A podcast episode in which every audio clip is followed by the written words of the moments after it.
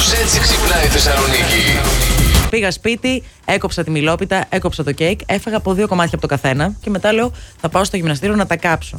Άρχισα να σκέφτομαι πόση ώρα όμως θα πρέπει να τρέξω για να τα κάψω. Κουράστηκα πάρα πολύ. Έπεσα για ύπνο και ησύχασα. Να πούμε το γυμναστήριο της Αντιγόνης είναι πραγματικά στο από πίσω στενό. Εντάξει. Να τους πήγαινες και ένα ταπεράκι με κέικ. Το πιστεύεις ότι το σκέφτηκα? Λέω, θα με δουλεύουνε, λέω, για 2 μήνες μετά. Δεν υπάρχει περίπτωση να με ξεχάσουνε. Λέω, πού να πας καημένη με τη ζάχαρη μέσα στους γυμναστηριακούς. Γιατί τρώνε κέικ, εντάξει, αλλά απλά κάνουν προπονήσεις αυτοί. Μετά πόση ώρα να τα κάψουνε και αυτοί καημένοι, τους λυπήθηκα, τα κράτησα για μένα. Έπρεπε να τα πας και να πεις σας έφεραν και κάκι, να φάτε εδώ, να μπουκώσετε, να αρχίσετε να κάνετε γυμναστική, να με αφήσετε με ένα ήσυχη, να γυρίσω πίσω σπίτι μου. Τέλειο. Δωροδοκία. Πάρε με ένα τηλέφωνο.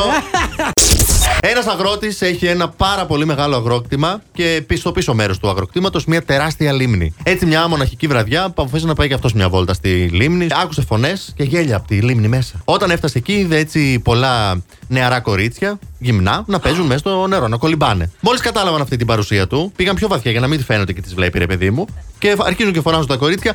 Δεν πρόκειται να βγούμε αν δεν φύγεις. Και αυτός απαντά αυτός. Κορίτσια, σιγά μην ήρθα, λέει, να δω τώρα εσάς να κολυμπάτε γυμνές. Ήρθα εγώ να ταΐσω τον κροκόδιλο. Μία τώρα από την Κολομβία, η Πάολα, μετά από 20 χρόνια σχέσεις, αποφάσισε να χωρίσει. 20 χρόνια το είχε με ένα φάντασμα. Ο λόγος που αποφάσισα να χωρίσω αυτό το φάντασμα με το οποίο είχα σχέση 20 χρόνια είναι ότι ξαφνικά το βράδυ είδα το πρόσωπό του. Και δεν της άρεσε. Δεν της άρεσε καθόλου. Λέει, ήταν πολύ άσχημος, δεν τον φανταζόμουν έτσι. Άλλοι ξυπνάνε το πρωί και βλέπουν δίπλα στο μαξιλάρι τους τον άνθρωπό τους και δεν τον αναγνωρίζουν ξαφνικά. Οπότε τον χωρίζουν. Αυτή μετά από 20 χρόνια είδε ένα φάντασμα επιτέλους από κοντά. Είδε. Και αποφάσισε να τον χωρίσει. Τι να πω, και εις ανώτερα. Να βρει κάποιο άλλο φάντασμα. Α, τον Κάσπερ. Είναι ο μόνος γνωστός. Γλυκούλης είναι ο Κάσπερ. Νέος βέβαια, τεκνατζού. Καλά, αυτό δεν με την πειράξει. Έχει κάνει εδώ άλλα κι άλλα. Για ένα ζευγάρι λοιπόν που παντρεύτηκε, επειδή ο γάμος λοιπόν κόστισε αρκετά, τα πλήρωσε η πεθερούλα του γαμπρού, η μάνα δηλαδή της κοπέλας. Και επειδή το ζευγάρι αισθάνεται υποχρώμενο, την παίρνει μαζί στο μήνα του μέλιτος. Γυρνώντας από το μήνα του μέλιτος, άρχισε να καταλαβαίνει η νύφη διαφορές στη συμπεριφορά του άντρα της. Ώσπου βρήκε καυτά μηνύματα με τη μάνα της και το γαμπρό.